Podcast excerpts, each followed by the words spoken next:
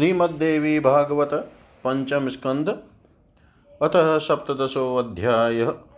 महिषासुर का देवी को मंदोदरी नामक राजकुमारी का आख्यान सुनाना व्यासुवाच। इति श्रुत्वा वचस्तस्य देवी पप्रच्छ दानवं काशा मन्दोदरी नारी को वशो त्यक्तो नृपस्तया। शतः को वा नृपः पश्चात्तन्मे ब्रूहि कथानकं विस्तरेण यथा प्राप्तं दुःखं वनितया पुनः। महिष उवाच सिंहलो नाम देशोऽस्ति, विख्यातः पृथिवीतले घनपादपसंयुक्तो धनधान्यसमृद्धिमान्। चन्द्रसेनाभिधस्तत्र राजा धर्मपरायण न्यायदण्डधर शान्त प्रजापालनतत्पर सत्यवादी मृदुशूरस्तितिक्षुर्नीतिसागर शास्त्रवित् सर्वधर्मज्ञो धनुर्वेदे अतिनिष्ठित। तस्य भार्यां वरारोहा सुन्दरीषु भगाशुभा सदाचारातिसुमुखी पतिभक्तिपरायणा। नाम्ना गुणवती कान्ता, सर्वलक्षणसंयुता शुश्रुवे प्रथमे गर्भे पुत्रीं सा चातिसुन्दरीं पिता चातीव सन्तुष्टपुत्रीं प्राप्य मनोरमां मन्दोदरीति नामास्याः पिता चक्रे मुदान्वित।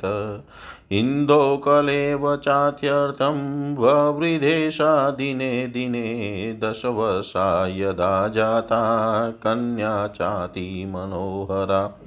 वरार्थं नृपतिश्चन्तामवाप च दिने दिने मद्रदेशाधिपशूरशुधन्वा पार्थिव तस्य पुत्रौ अतिमेधावी, कम्बुग्रीवौ अतिविश्रुत ब्राह्मणै कथितो राज्ञै स युक्तौ वश्यावरशुभ सर्वलक्षणसम्पन्न, सर्वविद्यार्थपारग राज्ञा पृष्ठा तदा राज्ञै नाम्ना गुणवती प्रिया। कम्बुग्रीवाय कन्यां स्वां दाशयामि वरवर्णिनीं सा तु पत्युर्वचः श्रुत्वा पुत्रीं पप्रच्छ सादरम् विवाहं ते पिता कर्तुं कम्बुग्रीवेण वाञ्छति, तच्छ्रुत्वा मातरं प्राह वाक्यं मन्दोदरी तदा। नाहं पतिं करिष्यामि नेच्छामेऽस्ति परिग्रहे, कौमारं व्रतमास्ताय कालं नेष्यामि सर्वथा। स्वातन्त्र्येण चरिष्यामि, तपस्तीव्रं सदैव हि पारतन्त्रयं परं दुःखं मातसंसारसागरे। स्वातन्त्र्यान्मोक्षमित्याहुः पण्डिता शास्त्रकोविदा तस्मान् मुक्ता भविष्यामि पत्यामेन प्रयोजनम्। विवाहे वर्तमाने तु पावकस्य च सन्निधौ वक्तव्यं वचनं सम्यक् त्वदधीनास्मि सर्वदा। स्वश्रुदेवरवर्गाणां दासित्वं स्वशुरालये पतिचितानुवतित्वं दुःखादुःखतरं स्मृतम् कदाचित् पतिरन्यां वा कामिनीं च भजेद्यदि। तदा महत्तरं दुःखं सपत्नीसम्भवं भवेत्। तदीर्घय तदीर्घ्या तदेस् तदेस् तदैश्रिया जायते पत्यो, क्लेशश्चापि भवेदत। संसारे क्व सुखं मातर्नारीणां च विशेषत। स्वभावत परतन्त्राणां संसारे स्वप्नधर्मिणी, श्रुतं मया पुरा मातरुतान् चरणात्मज उत्तमः सर्वधर्मज्ञो ध्रुवादवरजो नृप पत्नीं धर्मपरां साध्वीं पतिभक्तिपरायणाम्। अपराधं विना कान्तां त्यक्तवान् विपिने प्रियाम् एवं विधानि दुःखानि विद्यमाने तु भर्तरि। कालयोगानमृते तस्मिन्नारीशा दुःखभाजनं वैधव्यं परमं दुःखं शोकसन्तापकारकम् परोषितपतित्वेऽपि दुःखं स्यादधिकं गृहे मदनाग्निविदग्धाया किं सुखं पतिसङ्गजम् तस्मात् पतिर्न कर्तव्य सर्वथेति मतिर्मम एवं प्रोक्ता तदा माता पतिं प्राह नृपात्मजा न च वाञ्छति भर्तारं कौमारव्रतधारिणी व्रतजाप्यपरा नित्यं संसारादिमुखी सदा। न काङ्क्षति पतिं कर्तुं बहुदोषविचक्षणा भार्याया भाषितं श्रुत्वा तथैव संस्थितो नृप। विवाहो न कृतपुत्र्या ज्ञात्वा भावविवर्जितां वर्तमाना गृहेष्वेव पित्रा मात्रा च रक्षिता।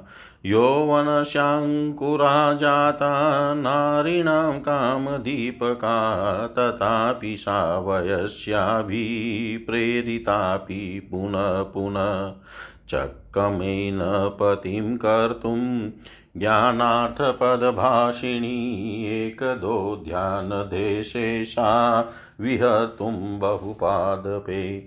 जगाम सुमुखी प्रेम्णा शैरन्ध्रीगणसेविता रेमे कृशोदरी तत्रा पश्यत् कुसुमिता लता। पुष्पाणि चिन्वती रम्या वयस्याभिसमावृता कौशलाधिपतिस्तत्र मार्गे देववशा तदा आजगाम महावीरो वीरसेनोऽतिविश्रुत एकाकिरथमारूढ कतिचित् सेवके वृत। सैन्यं च पृष्ठतस्तस्य समायाति शने शने। दृष्टस्तस्या वयस्याभिदुरतः पार्थिवस्तदा। मन्दोदर्यै तथा प्रोक्तं समायाति नरपतिरथारूढो महाबाहुरूपवान् मदनोपर मन्येऽहं नृपति कश्चित् प्राप्तो भाग्यवशादिह। एवं ब्रुवत्यां तत्राशो कौशलेन्द्रः समागत। दृष्ट्वा तामसितापाङ्गीं विस्मयं प्राप भूपति उत्तीर्यं शरथातूर्णं पप्रच परिचारिका केयं बाला विशालाक्षी कस्य पुत्री वदाशु मे एवं पृष्टा तु शैरन्ध्री तमुवाच शुचिस्मिता प्रथमं ब्रूहि मे वीर पृच्छामि त्वां सुलोचन कोऽसि त्वं किमिहायात्, किं कार्यवदं साम्प्रतम्। इति पृष्टस्तु शैरन्ध्रया तामुवाच महीपति, कौशलो नाम देशोऽस्ति पृथिव्यां परमाद्भुत। तस्य पालयिता चाहं वीरसेनाभिधप्रिये। वाहिनी पृष्ठत कामं समायाति चतुर्विधा। मार्गब्रह्मादिह प्राप्तं विधि माँ कौशलाधिप शरन्द्रयुवाच चन्द्रसेन सुता राजनामना मन्दोदरी किल। उद्यानेरन्तु कामेयं प्राप्ता कमललोचना श्रुत्वा तद्भाषितं राजा प्रत्युवाच प्रसादिकाम्। शैरन्धरी चतुराशी त्वं राजपुत्रीं प्रबोधय ककुतस्तवंसजश्चाहं राजास्मि चारुलोचने गान्धर्वेण विवाहेन पतिं मा कुरु कामिनी, न मे भार्यास्ति शुश्रोणि वयसोऽद्भुतयौवना वाञ्छामि रूपसम्पन्नां शुकुलाकामिनीं किल अते पिता मह्यं विधिना दातुमर्हति। अनुकूलः पतिश्चाहं भविष्यामि न संशय। महिषुवाच इत्याकर्ण्यवचस्तस्य शैरन्ध्रिप्राहतां तदा। प्रहस्य मधुरं वाक्यं कामशास्त्रविशारदा मन्दोदरी नृपप्राप्त सूर्यवंशसमुद्भव। रूपवान् बलवान् कान्तो वयसा त्वत्समः पुनः प्रीतिमान् नृपतिर्जातस्त्वयि सुन्दरी सर्वथा। पितापि ते विशालाक्षी परितप्यति सर्वथा। विवाहकालं ते ज्ञात्वा त्वां च वैराग्यसंयुता। इतिहासमांस नृपति विनिश्वस्य पुनः पुनः पुत्रीं प्रबोधयन्त्वेतां रता वक्तुं शक्ता वयं न त्वां हठधर्मरतां पुनः भर्तुः शुश्रूषणं स्त्रीणा परो धर्मोऽब्रवीन्मनुः भर्तारं सेवमाना वै नारी स्वर्गं वाप्नुया। तस्मात् कुरु विशालाक्षी विवाहं विधिपूर्वकं मन्दोदर्युवाच। नाहं पतिं करिष्यामि, चरिष्ये तप अद्भुतं, निवारय नृपं बाले, किं माँ पश्यति निस्त्रप शैरन्ध्रियुवाच दुर्जयो देवि कामोषो कालो वशो दुरतिक्रम, तस्मान्मे वचनं पत्य कर्तुमर्हसि सुन्दरी। अन्यथा व्यसनं नूनमापतेतीति निश्चय इति तस्या वचः श्रुत्वा कन्योवाचात् तां सुखीं। यद्यद्भवेदद्भवतु देवयोगादसंशयं न विवाहं करिष्येऽहं सर्वथा परिचारिके। महिष उवाच इति तस्यास्तु निर्बन्धं ज्ञात्वा प्राह नृपं पुनः गच राजन्यथा कामं नेयमिच्छति सत्पतिं नृपस्तु तद्वचः श्रुत्वा निर्गतः सहसेनया कौशलान् विमना भूत्वा कामिनीं प्रति निःस्पृह। कौशलान् विमना भूत्वा कामिनी प्रति व्यास जी बोले हे महाराज, उसका यह वचन सुनकर भगवती ने उस दानव से पूछा, वह स्त्री मंदोदरी कौन थी और वह राजा कौन था जिसे उसने त्याग दिया था? बाद में उसने जिसे पति बनाया था, वह धूर्त राजा कौन था? उस स्त्री को पुनः जिस प्रकार दुख मिला हो, वह कथानक विस्तार पूर्वक बताओ।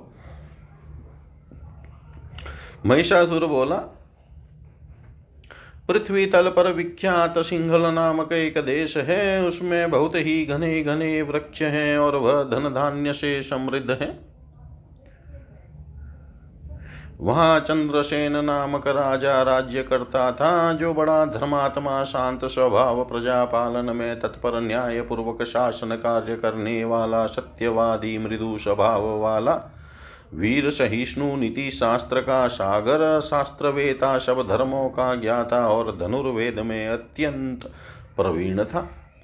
उसकी भार्या भी रूपवती सुंदरी, सौभाग्यशालिनी, सदगुणी, सदाचारिणी, अत्यंत सुंदर मुख वाली पति भक्ति में लीन रहने वाली, मनोहर और सभी उत्तम लक्षणों से संपन्न थी। उसका नाम गुणवती था। उसने प्रथम गर्भ से एक अति सुंदर कन्या को जन्म दिया। उस मनोरम कन्या को पाकर पिता बहुत ही प्रसन्न हुए और उन्होंने बड़े हर्ष के साथ उसका नाम मंदोदरी रखा। वह कन्या चंद्रमा की कला के समान दिन प्रतिदिन बढ़ने लगी। अत्यंत मनोहारिणी वह कन्या जब दस वर्ष की हुई, तब उसके वर के लिए राजा चंद्रसेन प्रतिदिन चिंतित रहने लगे।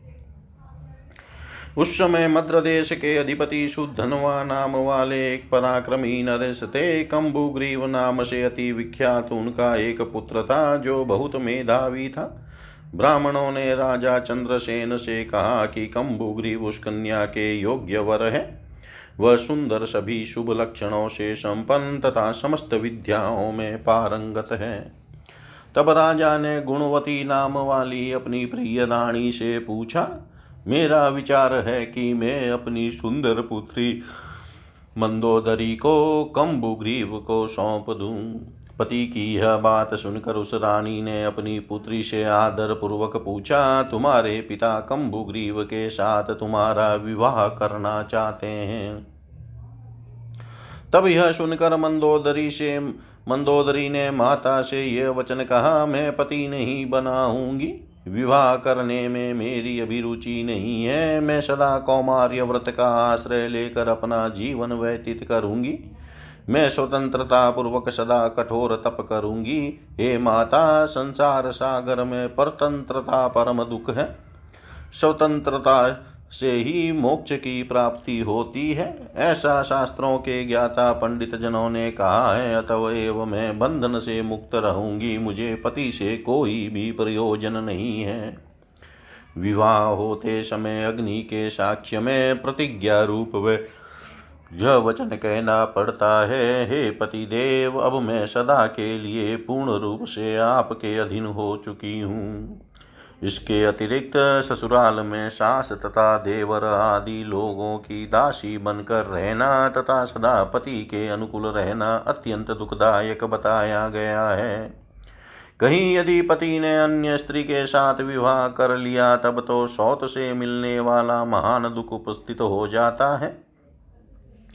उस समय पति के प्रति ईर्ष्या भाव उत्पन्न हो जाता है, कलह भी होने लगता है, हे माता संसार में सुख कहाँ है? और विशेष करके स्वभाव से ही परतंत्र नारियों के लिए इस स्वप्न धर्मा संसार में सुख है ही नहीं।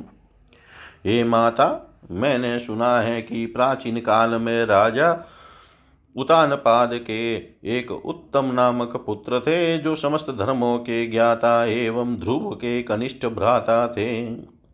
उन्होंने अपनी धर्मनिष्ठ पतिव्रता पति के प्रति भक्ति भाव रखने वाली प्रिय तथा सुंदर पत्नी को बिना किसी अपराध के ही वन में छोड़ दिया था। पति के रहते हुए भी इस प्रकार के अनेक दुख स्त्री को सहने पड़ते हैं। देवयोग से उसकी मृत्यु हो जाने पर स्त्री को विधवा बलकर दुख उठाना पड़ता है। क्योंकि वैधव्य परम दुखमय होता है तथा नाना विध शोक एवं संताप उत्पन्न करता रहता है। पति के परदेश चले जाने पर कामदेव की अग्नि में जलती हुई स्त्री को घर में अत्यधिक दुख सहना पड़ता है। तो फिर उसे पति संग जनित क्या सुख प्राप्त हुआ? अतएव मेरा तो यही मत है कि स्त्रियों को विवाह कभी नहीं करना चाहिए। पुत्री के ऐसा कहने पर उसकी माता ने अपने पति से कहा, कौमार व्रत धारण करने की इच्छा वाली वह राजकुमारी पति की कामना नहीं करती है। संसार से विरक्त रहकर वह सदा व्रत और जप में तत्पर रहना चाहती है। पति संग जनित अनेक दोषों को जानने वाली वह वा कन्या विवाह नहीं करना चाहती। अपनी भार्या की बात सुनकर राजा चंद्रसेन भी चुप रह गए। अपनी पुत्री को विवाह की इच्छा से रहित भाव वाली जानकर राजा ने भी उसका विवाह नहीं किया। वह मंदोदरी भी माता पिता के द्वारा भली भांति रक्षित होती हुई घर पर ही रहने लगी। कुछ समय पश्चात नारियों में कामोत्तेजना उत्पन्न करने वाले यौवन संबंधी लक्षण उसमें विकसित होने लगे। उस समय उसकी सखियों ने विवाह के लिए उसे बार बार प्रेरित किया। फिर भी ज्ञान तत्व की बातें कहकर वह मंदोदरी पति बनाने के लिए तैयार न हुई। एक दिन सुंदर मुख वाली वह कन्या अपनी दासियों के साथ बहुत से वृक्षों से सुशोभित उद्यान में आनंद पूर्वक विवाह विहार करने के लिए गई। उस कृषोदरी ने वहाँ पुष्पित लताओं को देखा और अपनी सखियों के साथ पुष्प चुनती हुई वह वहीं पर क्रीड़ा विहार करने लगी। उसी समय उस मार्ग से संयोग वश कौशल नरेश वीर सेन आ गए। वे महान सूरवीर तथा बहुत विख्यात थे। वे रथ पर अकेले ही आरूढ़ थे तथा उनके साथ कुछ सेवक भी थे और सेना उनके पीछे धीरे धीरे चली आ रही थी। तभी उसकी सखियों ने दूर से ही राजा को देख लिया। और उनमें से किसी युवती ने मंदोदरी से कहा, विशाल भुजाओं वाला रूपवान तथा दूसरे कामदेव के समान एक पुरुष रथ पर सवार होकर इस मार्ग से चला आ रहा है। मैं तो यह मानती हूँ कि यहाँ भाग्यवश कोई राजा ही आ गया है। वह युवती ऐसा कह रही थी कि इतने में कौशल नरेश वीरसेन वहाँ आ गए। उस श्याम कटाक्षों वाली मंदोदरी को देख कर राजा विस्मय में पड़ गए। रथ से तुरंत उतर कर उन्होंने दासी से पूछा, विशाल नेत्रों वाली यह युवती कौन है और किसकी पुत्री है, मुझे शीघ्र बताओ। इस प्रकार पूछे जाने पर मधुर मुस्कान वाली दासी ने उनसे कहा, सुंदर नेत्रों वाले वीर, पहले आप मुझे बताएँ, मैं आपसे पूछ रही हूँ कि आप कौन हैं, यहाँ किस लिए आए हैं, और यहाँ आपका कौन सा कार्य है, यह सब अभी बताने की कृपा करें। दासी के यह पूछे जाने पर राजा ने उससे कहा, पृथ्वी पर अत्यंत अद्भुत कौशल नामक एक देश है। हे प्रिय वीरसेन नाम वाला मैं उसी देश का शासक हूँ। मेरी विशाल चतुरंगिनी सेना पीछे पीछे आ रही है। मार्ग भूल जाने के कारण यहाँ आए हुए मुझको तुम कौशल देश का राजा समझो। शैरंद्री बोली, हे राजन, यह महाराज चंद्रसेन की पुत्री है और इसका नाम मंदोदरी है। कमल सदृश नेत्रों वाली यह राजकुमारी विहार करने की इच्छा से इस उपवन में आई है। उसकी बात सुनकर राजा ने उस शैरंद्री से कहा, हे शैरंद्री, तुम चतुर हो, अतः राजकुमारी को समझा दो। ये सुनैने मैं ककुत स्तः ककुत स्तः वंश में उत्पन्न एक राजा हूँ। अतः हे कामिनी, तुम गंधर्व, गांधर्व विवाह के द्वारा मुझे पति बना लो। हे सुश्रोणी, मेरी कोई भार्या नहीं है। मैं भी अद्भुत यौवनावस्था से संपन्न रूपवती और कुलीन युवती की आकांक्षा रखता हूँ। अथवा यदि गांधर्व विवाह पसंद न हो तो तुम्हारे पिता विधि विधान से तुझको मुझे सौंप दे। मैं सर्वथा तुम्हारे अनुकूल पति होऊँगा, इसमें संदेह नहीं है। महिष बोला, तब वीर सेन का वचन सुनकर काम शास्त्र में प्रवीण सेनेन्द्री ने हंसकर उस मंदोदरी से मधुरवाणी में कहा हे मंदोदरी सूर्य वंश में उत्पन्न ये राजा यहाँ आए हैं। ये रूपवान, बलवान तथा आयु में तुम्हारे ही तुल्य है। हे सुंदरी, ये राजा सम्यक प्रकार से तुझमें प्रेमाशक्त हो गए हैं। हे विशाल नैनो वाली, तुम्हारी विवाह योग्य अवस्था हो गई है और तुम वैराग्य भाव से युक्त रहती हो। यह जानकर तुम्हारे पिता भी सदा चिंतित रहते हैं। उन महाराज ने बार बार लंबी सांस लेकर हम लोगों से यह कहा था, हे दासियों, तुम लोग सदा उसकी सेवा में संलग्न रहती हो। अतः तुम ही लोग मेरी इस पुत्री को समझाओ। किंतु हम लोग तुझ हट धर्म परायणा से कुछ भी कहने में समर्थ नहीं है।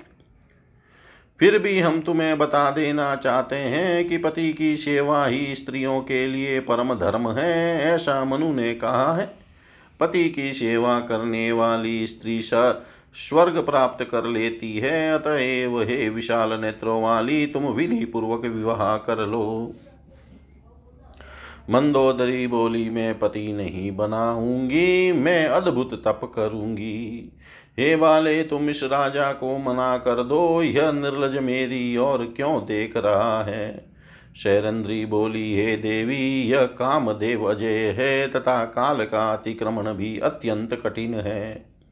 अतएव हे सुंदरी, तुम मेरे इस कल्याणकारी वचन को मान लेने की कृपा करो, अन्यथा तुम्हारे ऊपर कभी न कभी संकट अवश्य पड़ेगा, यह मेरा दृढ़ विश्वास है। उसकी यह बात सुनकर राजकुमारी ने उस सखी से कहा, हे परिचारी के देव योग से जो भी होने वाला है, वह हो। किंतु मैं विवाह बिल्कुल नहीं करूँगी, इसमें संदेह नहीं है। महिष बोला, उस राजकुमारी का निश्चित विचार जानकर शैरंद्री ने राजा से पुनः कहा, हे राजन, आप इच्छा अनुसार यहाँ से जा सकते हैं।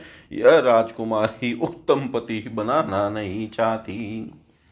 उसकी बात सुनकर राजा वीरसेन उदास हो गए और उस राजकुमारी के प्रति आसक्ति रहित होकर अपनी सेना के साथ कौशल देश के लिए प्रस्थित हो गए। इति श्रीमद्देवी भागवते महापुराणे अष्टादशसहस्रयां संहितायां पंचमस्कन्धे देवी महिषसंवादे राजपुत्री मन्दोदरी वृतवर्णनं नाम सप्तदशोऽध्याय।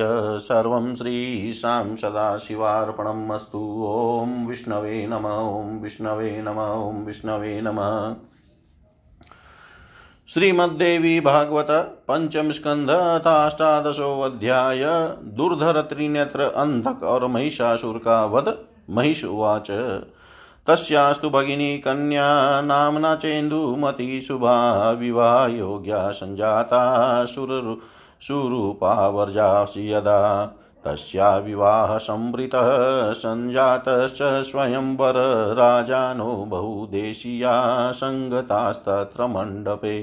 तथा वृतो नृपः कश्चित् बलवान् रूपसंयुत कुलशीलसमायुक्त सर्वलक्षणसंयुत तदा कामातुरा जाता विटं वीक्षय नृपं तुषा चकमे देवयोगातु षडं चातुर्यभूषितं।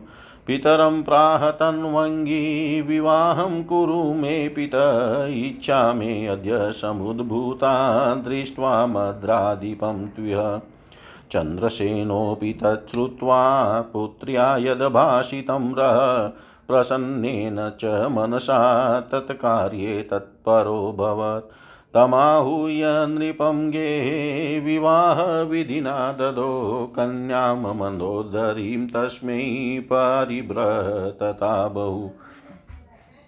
चारुतेष्णोऽपि तां प्राप्य सुन्दरीं मुदितो भवज्जगाम स्वगृहं तुष्टो राजापि सहितस्त्रिया रेमे नृपतिसाधुलकामिन्या बहुवासरान् कदाचिदाशपत्न्या स रममाणोरकिल शैरन्द्रिया कथितं तस्यै तया दृष्टपतिस्तथा उपालम्बं ददौ तस्मै स्मितपूर्वं रुषान्विता कदाचिदपि सामान्यां रहोरूपवतीं नृप क्रीडय्य लालयन् दृष्ट खेदं प्राप तदेव सा। न ज्ञातोऽयं षटः पूर्वं यदा दृष्ट स्वयंवरे किं कृतं तु मया मोहाद्वञ्चितां नृपेण किं करोम्यद्य सन्तापं निर्लजे निगृणे शटे का प्रीतिरीदृशे पत्योऽधिगध्य मम जीवितम्। अद्य प्रभृति संसारे सुखं त्यक्तं मया खलु। पतिसम्भोगजं सर्वं सन्तोषोऽद्य मया कृत। अकर्तव्यं कृतं कार्यं तजातं दुःखदं मम देहत्याग क्रियते चेदत्यातीव दुरत्यया। पितृगेहं व्रजाम्याशु, तत्रापि न सुखं भवेत्। हास्ययोग्या सखिनां तु भवेयं नात्र संशय।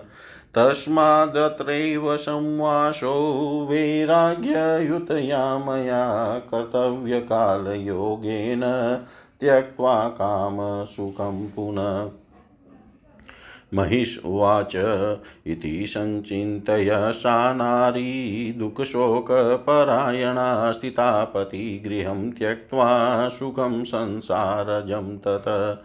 तस्मात् त्वमपि कल्याणी मामनादृत्य भूपतिम् अन्यं का पुरुषं मन्दं कामार्था संस्रयिष्यसि वचनं कुरु मे तथ्यं नारीणां परमं हितम् अकृत्वा परमं शोकं लप्स्यसे नात्र संशय।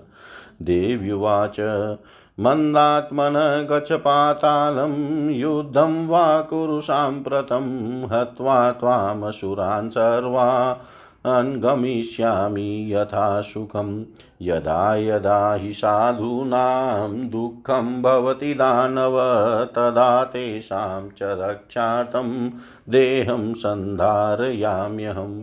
अरूपायाश्च मे रूपं, जन्मायाश्च जन्म च सुराणां रक्षणार्थाय विधिदेत्य विनिश्चितम् सत्यं ब्रवीमि जानीहि, प्रार्थिताहं सुरे किल त्वद्वदार्थं हयारे त्वां हत्वा स्थास्यामि निश्चला। तस्माद्युध्यस्व वा पातालमसुरालयं सर्वथा त्वां हनिष्यामि सत्यमेतद्ब्रवीम्यहं। व्यासुवाच, इत्युक्तश तथा दे इत्युक्तः स तया देव्या धनुरादाय दानवयुधकामस्थितिस्तत्र सङ्ग्रामाङ्गण सङ्ग्रामाङ्गणभूमिषु मुमोच तरसा बाणान् कर्णाकृष्टाशिलाशितान् देवि चिचेदतान् बाणी क्रोधान् मुक्ते रमयो मुखे। तयो परस्परं युद्धं सम्बभूव भयप्रदं। देवानां दानवानां च परस्परजयेशिना मध्ये दुर्धर आगत्य मुमोच च शिलीमुखान् देवीं प्रति विषाशक्तान् कोपयन्नतिदारुणम् ततो भगवती क्रुधातं जगानशितैः शरैः दुर्धरस्तुपपातोर्व्यागतासुर्गिरिशृङ्गवत् तं तथा निहतं दृष्ट्वा त्रिनेत्र परमास्त्रवीतागत्य सप्तबीजाणि जगान परमेश्वरीम् अनागतास्तु चिचेद देवि तान् विशिकेशरान् त्रिशूलेन त्रिनेत्रं तु जगान जगदम्बिका। अन्धकस्त्वा जगामाशु हतं दृष्ट्वा त्रिलोचनम् गदया लोहमय्याशु सिंहं विव्याधमस्तके सिंहस्तु नखगातेन तं हत्वा बलवतरं चखादतरसा मांसम् अन्धकस्य रुषान्वित। तान् रणे निहितान् वीक्षय दानवो विस्मयं गत। चिक्षेपतरसा बाणानतितीक्ष्णाञ्चिलाशितान् द्विधा चक्रैशरान् देवी तान् प्राप्ताञ्चिलीमुखे गदया ताडयामाश दैत्यं वक्षसि चाम्बिका। स गदाभिहतो मूर्च्छां वापामरबाधक विषय्य पीडां पापात्मा पुनरागत्य सत्वर। जगान गदया सिंहं मूर्ध्निक्रोधसमन्वितसिंहोऽपि नखघातेन तं ददारमासुरम् विहाय पौरुषं रूपं सोऽपि सिंहो बभूव नखैर्विदारयामाश देवि सिंहं मदकटम् तञ्च केशरीणं वीक्षय देवी क्रुधा हि अयो मुखे शरेर्वाकिरतीक्ष्णैः क्रूरे राशिविशेरिव त्यक्त्वा स हरिरूपं तु गजो भूत्वा मदस्रव शैलशृङ्गं करे कृत्वा चिक्षेपचण्डिकां प्रति आगच्छन्तं गिरे शृङ्गं देवि बाणे शिलाशिते चकारतिलसखण्डाञ्जहास जगदम्बिका उत्पत्य च तदा सिंहस्तस्य मुग्निव्यवस्थित नखे विदारयामास महिषं गजरूपिणम्। विहाय गजरूपं च बभुवाष्टापदी तदा हन्तु कामो हरिं कोपाद्यारुणो बलवत्तर। तं वीक्षय शरभं देवी खड्गेन सारुषान्विता। उत्तमाङ्गे जगानाशु सोऽपितां प्राहरत्तदा तयो परस्परं युद्धं बभुवाति भयप्रदं माहिषं रूपमास्ताय शृङ्गाभ्यां प्राहरत्तदाम् पूच प्रभ्रमणेनाशु शृङ्गाघातैर्माशुर ताडयामाश तन्वङ्गिं घोररूपो भयानक। पूचेन पर्वतान् शृङ्गे गृहीत्वा भ्रामयन् बलात् प्रेषयामाश पापात्मा प्रहसन् परया मुदा तामुवाच बलोन्मतिष्ठ तामुवाच बलोन्मत स्तिष्ठ देवी रणाङ्गने अध्यायं ता त्वां हनिष्यामि रूपयौवनभूषिताम्। मूर्खाशीमदमत्याद्य यन्मया सह सङ्गरं करोषि मोहितातीव मृषा बलवती खरा। हत्वा त्वां निहन्यिष्यामि देवान् कपटपण्डितान् ये नारीं पुरतकृत्वा जेतुमिच्छन्ति माँ शटा देव्युवाच मा गर्वं कुरु मन्दात्मस्तिष्ठतिष्ठरणाङ्गने करिष्यामि निरन्ताङ् निरातङ्कान् हत्वा तां त्वामसुरसत्तमान् पीत्वाद्यमाधवीमिष्टां सात्यामि रणेध्यम देवानां दुःखदं पापं, मुनीनां भयकारकम्।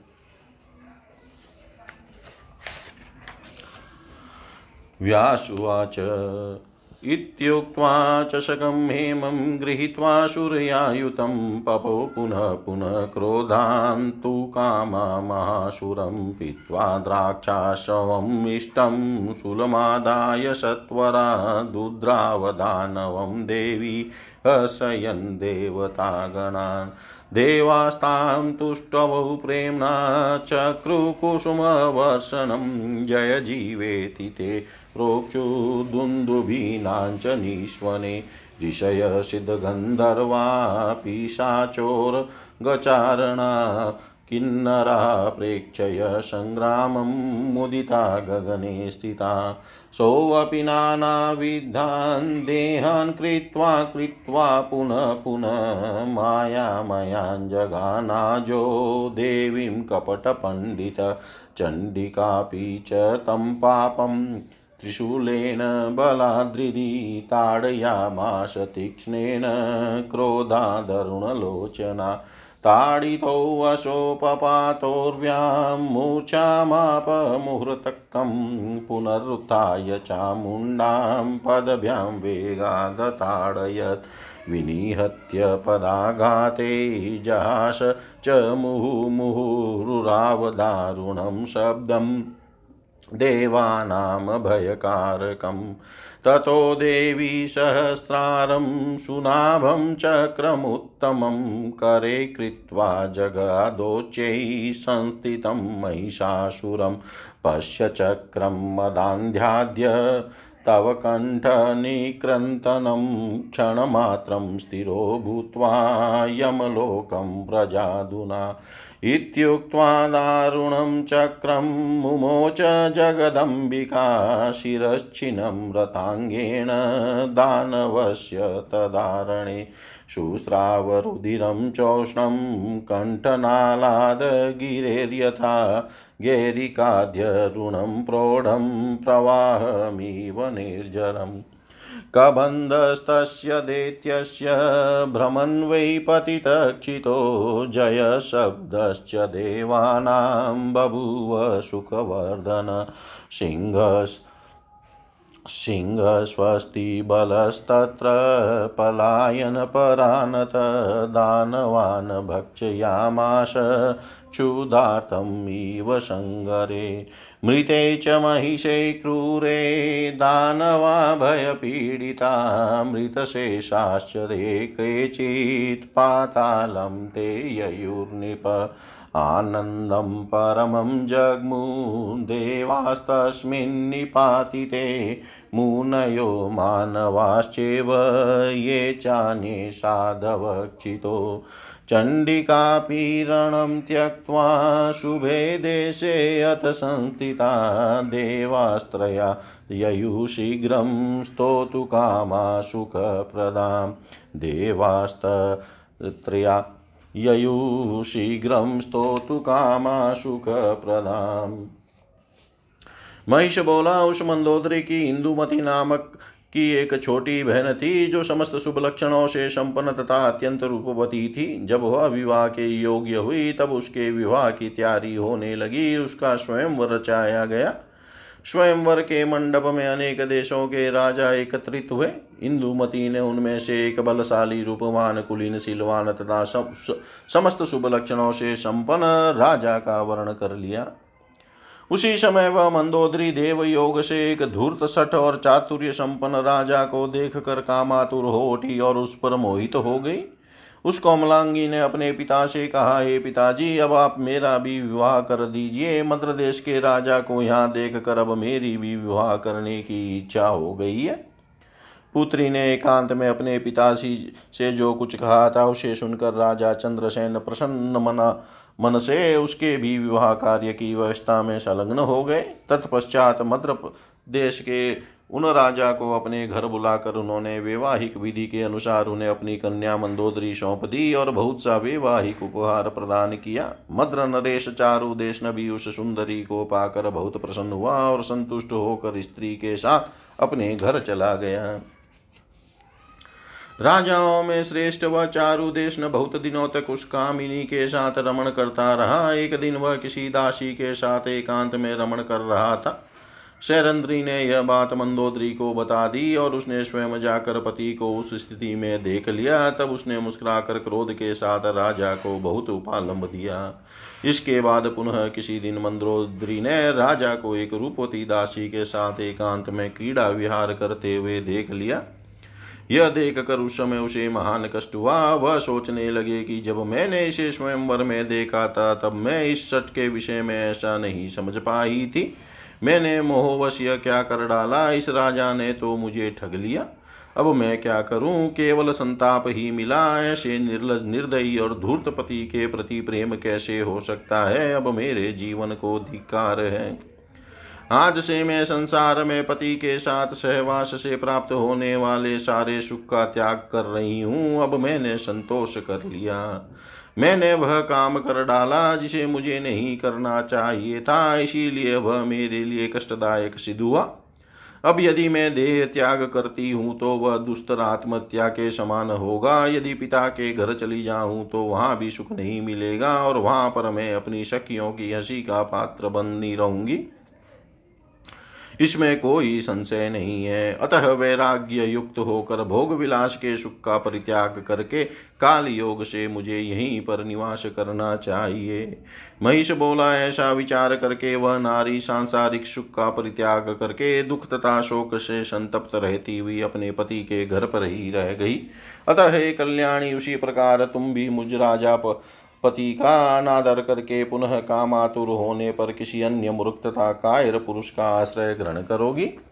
अतः स्त्रियों के लिए परम हितकारी तथा सच्ची मेरी यह बात मान लो, इसे न मान कर तुम बहुत कष्ट उठाओगी, इसमें संदेह नहीं है।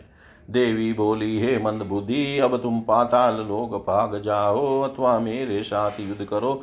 मैं तुम्हें तथा सभी असुरों को मार कर सुखपूर्वक यहाँ से चली जाऊँगी। हे दानव, जब जब साधु पुरुषों पर संकट आता है, तब तब उनकी रक्षा के लिए मैं देह धारण करती हूँ। हे दैत्य, वास्तव में मैं निराकार और अजन्मा हूँ, तथापि देवताओं की रक्षा करने के लिए रूप और जन्म धारण करती हूँ, यह तुम निश्चित समझ लो। मैं सत्य कहती हूँ कि देवताओं ने तुम्हारा वध करने के लिए मुझसे प्रार्थना की थी। हे महिष, तुझे मार कर मैं सर्वथा निश्चिंत हो जाऊँगी। अतएव अब तुम मेरे साथ युद्ध करो अथवा सुरों की निवास भूमि, पाताल लोक को चले जाओ। अब मैं तुम्हें निश्चय ही मार डालूँगी। मैं यह बिल्कुल सच कह रही हूँ। व्यास जी बोले, देवी के ऐसा कहने पर महिषासुर धनुष लेकर युद्ध करने की इच्छा से संग्राम भूमि में डट गया। वह पत्थर पर घिस कर नुकीले बनाए गए बाणों को कान तक खींचकर बड़े वेग से छोड़ने लगा। तब भगवती ने कुपित होकर अपने लोहमुख बाणों से उसके बाणों को काट डाला। अब देवी और दानव महिष में भीषण संग्राम होने लगा। वह युद्ध अपनी अपनी विजय चाहने वाले देवता और दानवों के लिए बड़ा भयदायक था। उसी समय दुर्धर नामक दैत्य बीच में आकर भगवती को कुपित करता हुआ उन पर अतिशय दारुण और विषेले बाणों की वर्षा करने लगा। तब भगवती ने क्रोधित होकर उस पर तीक्ष्ण बाणों के द्वारा प्रहार किया जिससे दुर्धर प्राणी होकर पर्वत शिखर की भांति पृथ्वी पर गिर पड़ा। दुर्धर को मृत देख कर शस्त्रों का महान ज्ञाता त्रिनेत्र रणभूमि में आकर सात बाणों से भगवती परमेश्वरी पर आघात करने लगा। वे बाण देवी के पास पहुँच भी नहीं पाए थे कि बीच में ही उन्होंने अपने बाणों से उन बाणों को काट दिया। तत्पश्चात जगदम्बा ने अपने त्रिशूल से त्रिनेत्र को मार डाला। तब त्रिनेत्र को मारा गया देख कर तुरंत अंधक आ गया और उसने अपनी लोहमयी गदा से सिंह के मस्तक पर प्रहार कर दिया। किंतु सिंह क्रोध में भरकर अपने तीक्ष्ण नखों के प्रहार से उस महान बलशाली दानव का वध करके उसका मांस खाने लगा। उन्हें रण में मारा गया। देख कर महिषासुर को बहुत आश्चर्य हुआ। अतएव वह भी और, वह और भी वेग के साथ अति तीक्ष्ण और पत्थर की शान पर चढ़ाकर तीक्ष्ण किए हुए बाणों को छोड़ने लगा। किंतु भगवती, ने उन बाणों को अपने पास पहुँचने के पहले ही अपने बाणों से काट कर उनके दो टुकड़े कर दिए। इसी समय जगदम्बा ने महिषासुर के वक्ष पर अपनी गदा से आघात किया। देवताओं को दुख देने वाले महिष गदा से घायल होकर मूर्छित हो गया, किंतु उस वेदना को सहन करके वह पापी उठ खड़ा हुआ और पुनः तुरंत आकर उसने कोपाविष्ट होकर अपनी गदा से सिंह के मस्तक पर प्रहार कर दिया। तब सिंह सिंह भी नखों के आघात से उस महान असुर को विदीर्ण करने लगा। तब महिषासुर ने मानव रूप त्याग कर सिंह का रूप धारण कर लिया और वह अपने नखों से भगवती के मत वाले सिंह को चीरने लगा। उसे सिंह रूप में देखकर भगवती क्रोधित और उठी और अपने लोह मुक्ति क्रूर एवं सर्प सदृश बाणों से उसे बींधने लगी। तदनंतर सिंह रूप त्याग कर महिषासुर ने मद बहाते हुए हाथी का रूप धारण करके अपनी सूंड से एक विशाल शैल शिखर उठाकर चंडिका पर फेंका उस पर्वत शिखर को आते देख कर भगवती जगदम्मा ने पत्थर पर घिसकर तेज किए गए बाणों से उसे तिल तिल करके काट डाला और वे बड़े ज़ोर से अटहास करने लगी। उस समय देवी का सिंह उछलकर उसके मस्तक पर चढ़ गया और अपने तीक्ष्ण नखों से उस गज रूपधारी महिष को विदीर्ण करने लगा। अब महिष ने क्रोध पूर्वक उस सिंह को मारने के विचार से हाथी का रूप त्याग कर अत्यंत भीषण और बलवान आठ पैरों वाले सर्व का रूप धारण कर लिया। उस सर्व को देख कर जगदम्बा ने अतिशय क्रोध में भरकर उसके मस्तक पर खड़क से आघात किया। तब उसने भी भगवती पर प्रहार किया। अब उन दोनों में महाभयंकर युद्ध होने लगा। उसी समय उसने महिष रूप धारण करके अपनी सिंगों के, सिंगों से देवी के ऊपर आघात किया। विकराल रूप वाला तथा भयानक व महान असुर अपने पूंछ के घुमाने तथा सिंगों से कोमल अंगों वाली देवी पर प्रहार करने लगा। वह पापी अपनी पूंछ से पर्वतों को सिंह पर रखकर बड़े वेग से घुमाता हुआ हंसकर अति प्रसन्नता पूर्वक भगवती के ऊपर फेंकने लगा। बल से उन्मत उस दानव ने भगवती से कहा, हे देवी, ठहरो, रूप और यौवन से संपन्न तुमको मैं आज मार डालूँगा। तुम मूर्ख हो, जो कि मदमत हो, मेरे साथ युद्ध कर रही हो। तुम अज्ञानवश अपने को व्यर्थ ही बलवती समझकर मुकर हो रही हो। तुम्हें मारने के बाद मैं उन सब कपट पंडित देवताओं को मार डालूँगा, जो सठ देवतागण एक स्त्री को आगे करके मुझे जीतना चाहते हैं। देवी बोली अरे मूर्ख व्यर्थ अभिमान मत करो, रणभूमि में ठहर जाओ ठहर जाओ, तुम्हें मार कर मैं देवताओं को निर्भय बना दूँगी। अरे अध्यम, मैं अभी मधुर मधुर मध्य पीकर देवताओं के लिए दुखदाई और मुनियों के भयभीत करने वाले तुझ पापी को रण में काट डालूँगी। व्यास जी बोले, ऐसा कहकर क्रोध पूर्वक उस दैत्य को मार डालने के विचार से भगवती मध्यपूर्ण सोने का पात्र लेकर बारंबार उसे पीने लगी। उस मीठे द्राक्षा रस को पीकर भगवती बड़े वेग से अपना त्रिशूल उठाकर देवताओं को हर्षित करती हुई उस दानव पर झपटी। उस समय देवता प्रेम पूर्वक उनकी स्तुति करने लगे और पुष्प वर्षा करने लगे। वे दुम की ध्वनि के साथ, देवी की जय हो, ऐसा बार बार कहने लगे।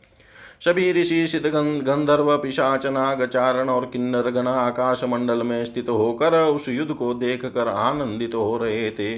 कपट कार्य में प्रवीण व महिषासुर रणभूमि में बार बार विविध प्रकार के मायामय शरीर धारण करके भगवती पर प्रहार करने लगा।